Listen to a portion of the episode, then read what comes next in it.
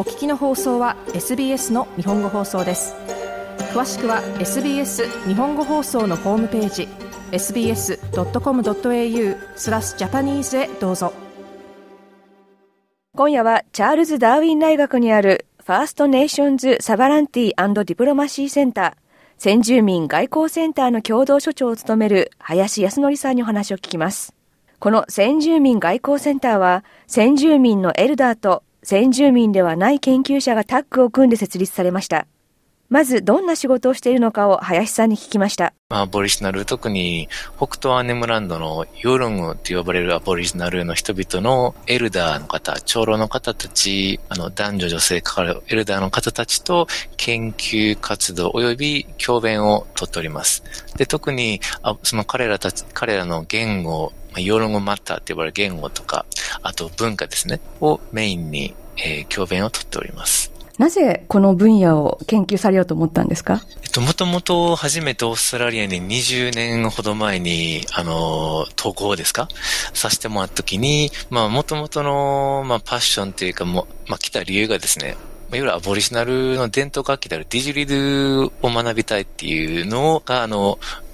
本心に来てまして、で、初めてアボリジナルのコミュニティを訪れた際に、えー、現地のエルダーの方たちから、アボリジナルのこのディジュリズの伝統演奏、ホースをやりたいんであれば、えー、私たちの言語をまず学びなさいと。っていうのも、アボリジナルの伝統奏法は舌とか発音の動きが、そのディジュリドをお分かりになるのは分かるんですが、その筒の先から出てくるので、言語を学ばないと、まあ僕たちのような伝統奏法はできないよっていうのをきっかけに、アボリジナル言語に興味を持ちまして、で、その中でも北東、まあ、ヨルングの人たちの伝統奏法っていうのはとても魅了されていた、まあ、今も魅了されているんですけども、それが理由で当時、まあ、今のチャールズ・ダーウィン大学が、昔はノーザン・テリトリー大学、名前は違ったんですが、その時にヨルング語のコース、まあ、文化と言語のコースがありまして、でそこに入ったのはきっかけですね。林さんはこれまで20年ほどヨルング語を学び、10年前からは教える立場となりました。現在、その先住民外交センターの共同所長というポストに疲れていらっしゃいますけれども、このセンターはどういうことをしているところなんでしょうか？外交という名前を付けた理由がですね、まあ、このセンターが大学っていわゆるこの、まあ、機関の中にあるっていうことが私たち大事だと思ってまして、あの、まあ、いわゆる大学の機関と言いますと、まあ、日本もオーストラリアも、まあ、そうだと思うんですが、いわゆるその西洋の知識的な伝統ですよね。いわゆる哲学であるとか言語学、民族学、で、あと文化人類学、人類学っていうものがやっぱりあの、とても大きくまだ根強く残っているところなので、そこにじゃあいかにしてアボリジナルの方の知識の実践がどういうふうにこの生徒たちに伝わって、どういうふうに今の研究者たちにもう少し彼らの、まあ、世界を知るっていう行為において、アボリジナルの言葉で、アボリジナルの知識で、今のこの、いわゆる優先的に捉えられている、あの、西洋の伝統知識をベースとする世界を変えたいっていう思いで外交、つまりあの、押していくわけじゃなくて常にあの、交渉する感じですね。学者たち、あるいは生徒たちに、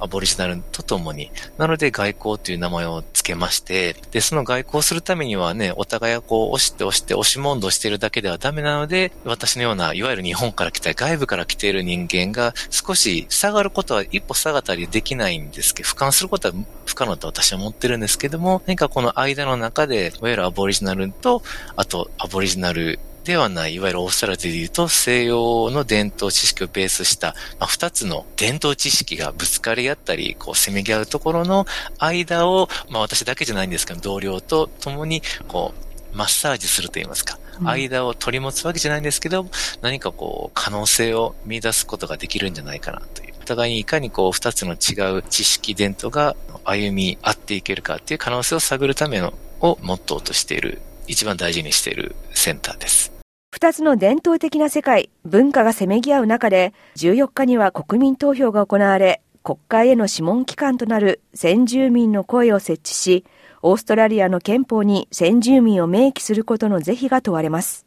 ダーウィンが拠点の林さんに周囲の様子を聞きました。インタビューの収録は9月下旬ですが、林さんによると、ノーザンテリトリーではその歴史を踏まえて、イエスの機運が強いようだと言います。林さんは投票権を持っていません。40年前に、あの、バルンガというアボリジナルのコミュニティ、まあ、ノーザンテリトリーにいらっしゃった方は、もしキャサリンという場所を知ってるかもしれないんですが、そこから、まあ、1時間ほど車で行ったバルンガっていうコミュニティが、アボリジナルのコミュニティがありまして、まあ、そこで当時、まあ、今は亡くなられた、あの、ね、去年ニュースになったグマチのリーダーであるユヌピングさんとか、で、彼らが、まあ、当時の首相だったボブ・ホークですよね、に、あの、 Barunga Statement って言って、まあ、 trea, treaty、条約を求めたまあ、 Barunga Statement って呼ばれているものですね。今、キャンベラの Parliament にあるんですけども。で、そこから、まあ、当時の、まあ、政治家たち、まあ、 Aboriginal の政治家、まあ、 elder ですよね。で、あと、政府の政治家の中で、そういう話し合いが行われて、約束、口約束もたくさん行われてきていたけども、結局今2023年に経っても確かなものがない。こう、引用すると、あの、ヨース・インディというバンドが、ロックバンドがね、むちゃくちゃ有名なバンドでありますけども、トリーティーっていう歌の中で、ね、約束はこう、砂、砂に変えたようなものだと。常に消えていって約束にいた、あの、本当に強引にとか現実に至ったことがないっていうふうな憂いがこの何十年も続いているので、この Referendum, The Voice っていうのはとても、まあ、可能性と言いますか、私としてはもちろんそうあるべきかなというふうに思っておりますね。うん国会への先住民の声の設置を問う国民投票については、賛成イエス派、そして反対ノー派、それぞれの主張がインターネットや国民投票のパンフレットで公開されています。また、イエス派、ノー派の人たち、それぞれの中でもさらに違う多様な意見があります。例えば、ノー、反対派では、憲法に先住民を明記することには賛成だが、国会への諮問機関を設置するということには反対だという考えもあります。国民投票が行われること、それ自体に価値を見出す見方もあります。例えばこれが今回のリフレンダム The Voice が脳に傾いた場合に、それはいわゆる今の状況、オーストラリアの状況ですね。今、今日の状況でいいんだということになるんじゃないのっていうふうにアボリさんは私に言うんですね。いわゆる彼らの声がもっと上にこうレコグニッション認識されなくするべきだ。議会の中で、パーラメントシステムの中で認識されるべきだっていうのが今回のリフレンダムの質問なんとすると、それにノーっていうふうに答えるっていうことは、今の現状の、あの、この国のボリ、オーストラリアという国の状態でいいんだっていうことになるんじゃないのっていう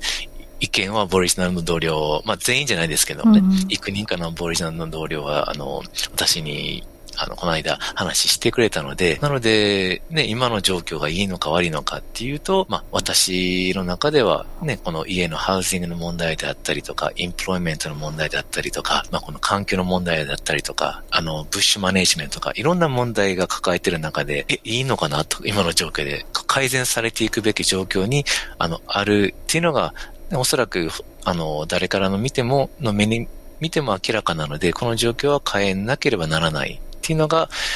私もそう思っておりますのでで、そういう意味では、今回のレフレンダムの動きはとてもいいんじゃないかなというふうに思っております。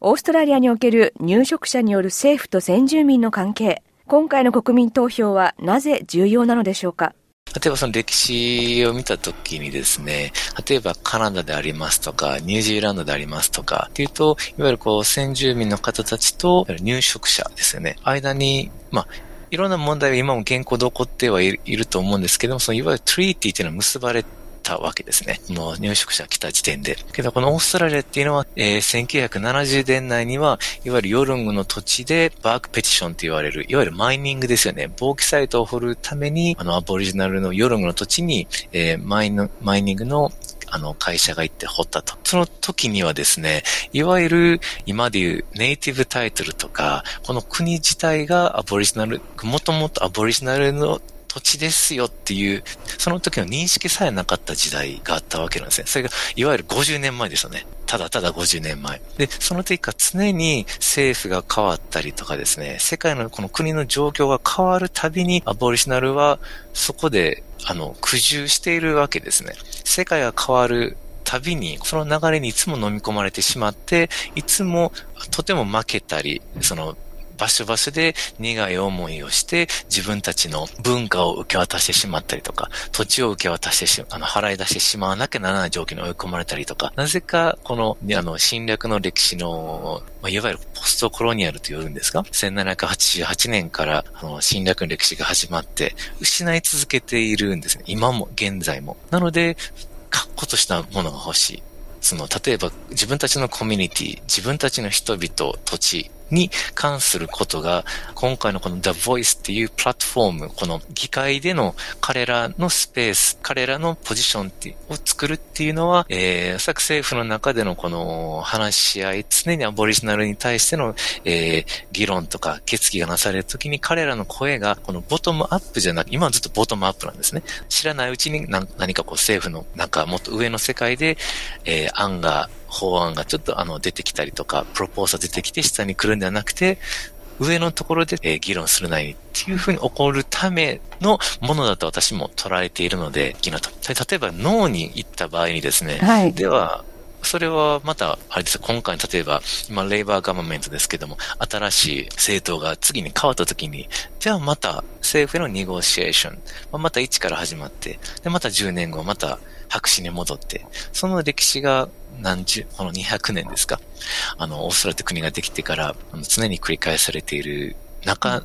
でのこの動きを見ると、今回の The Voice っていう、ね、プラットフォームって言いますか、憲法の中に組み込まれるっていうことはとても大きな意味があるのではないかと。でもちろん脳に、あの、対しての脳、脳キャンペーンされている方、いろんなあの、意見っていうのももちろんあるんですが、この諮問機関が実際にどのように構成され、どのような機能を持つかについては、国民投票が成立した後、連邦国会の話し合いで決まることになります。いわば日本人というアウトサイダーの立場で、林さんは今後どのようなことに取り組んでいくのでしょうか？伝えることですかね。彼らが、アボリジナルの方が、この何千年、何万年、ここの広大な土地ですよね。広大なこのオーストラリアの国をどうマネージメントしてきて、かつ彼らだけではなくて、いわゆる歴史的に見ると、マッカーサー、インドネシアのスラワシっていう場所から、マッカーサーがこのオーストラリアの北北部ですね、ブルームから始まって、あの、グルートアイランドの方まで国際トレーディング国際貿易に来ていたりとか、あとは日本人のあの、真珠の養殖の歴史もあるので、アボリシナルはこの歴史的に見ると、トレストレートの方も、トレス諸島民の方も含めて、アボリシナルすごくとても外交的だと私は思っていまして、なので、その、表から来た人間、まあ、母さん、まあ、日本人、まあ、今回でこう入植者、イギリスからってのありますけども、なので、この彼らの声アボリシナルの声を聞く、それもとても真剣に聞くことによって、常にその、まあ、外交的な、平和的な、もう生産的な関係っていうのは、あの、作ることができるっていうふうに思っていまして、なのでそこはですね、こう日本人が、ね、あの、いわゆる持っている、ちょっとあの、和を重視すると言いますか。自分の思ってることをプッシュするよりも、できるだけその和をなんとなくで合意には至ってないんですけど、なんとなくこう、和を重視する。で、その、ね、打ち合わせとかが長くなって、結局何やったの？何の話し合いしてたの？っていうところでも関係が続いていく。これがとてもアボリジナルと実は僕のちょっとアーヌムランドっていう例でしかないですけど、もちろんね、うん、オーストラリア何百とのアボリジナルの、えー、クランと言いますか、あの、グループがあるんですが、アボリジナルのヨーロングっていうグループとこう何十年仕事させていただいている中で、この和っていうものがとても彼らの中でも大事だなっていうのは感じてますね。チャールズ・ダーウィン大学にある先住民外交センターの共同所長を務める林康則さんでした。SBS はネットワーク全体で国会への先住民の声をめぐる今年の referendum についての最新の情報を配信しています。NITV ではファーストネーションズの人々の視点を紹介しており、SBS の Voice Referendum Portal では60以上の言語による関連の記事やビデオ、ポッドキャストにアクセスできます。また SBS オンディマンドでもボイスレファランダムハブで最新ニュースやドキュメンタリー、エンターテイメントを無料でストリーム配信しています。